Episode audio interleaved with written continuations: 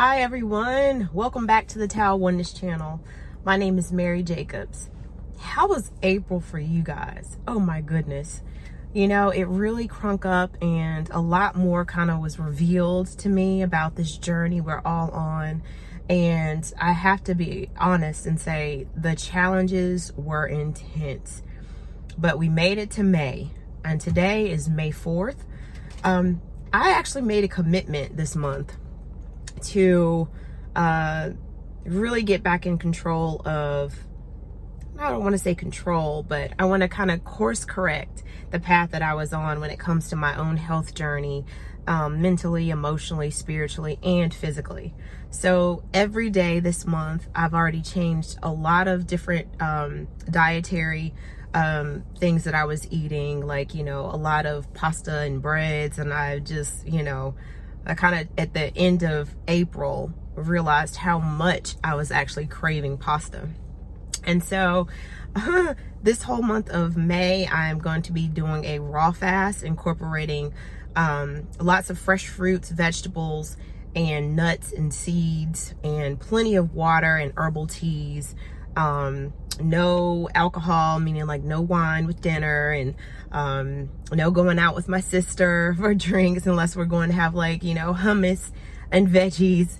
And um, also making sure that I'm active in moving my body so the energy can flow and help not only release toxins, but build up emotions and mental debris, you know, that are ready, that have surfaced and are ready to finally be released based on all the prior work that has been done. So I am excited. I am also challenging myself to make video post of my journey through May and also just let you guys know, like, how are you feeling as we're winding up towards, um, you know, June for, you know, summer solstice? What are you willing to do right now? What is showing up for you in your world? You know, when we think about um, God being the all and it's like a concept of like the all is one and the one is all.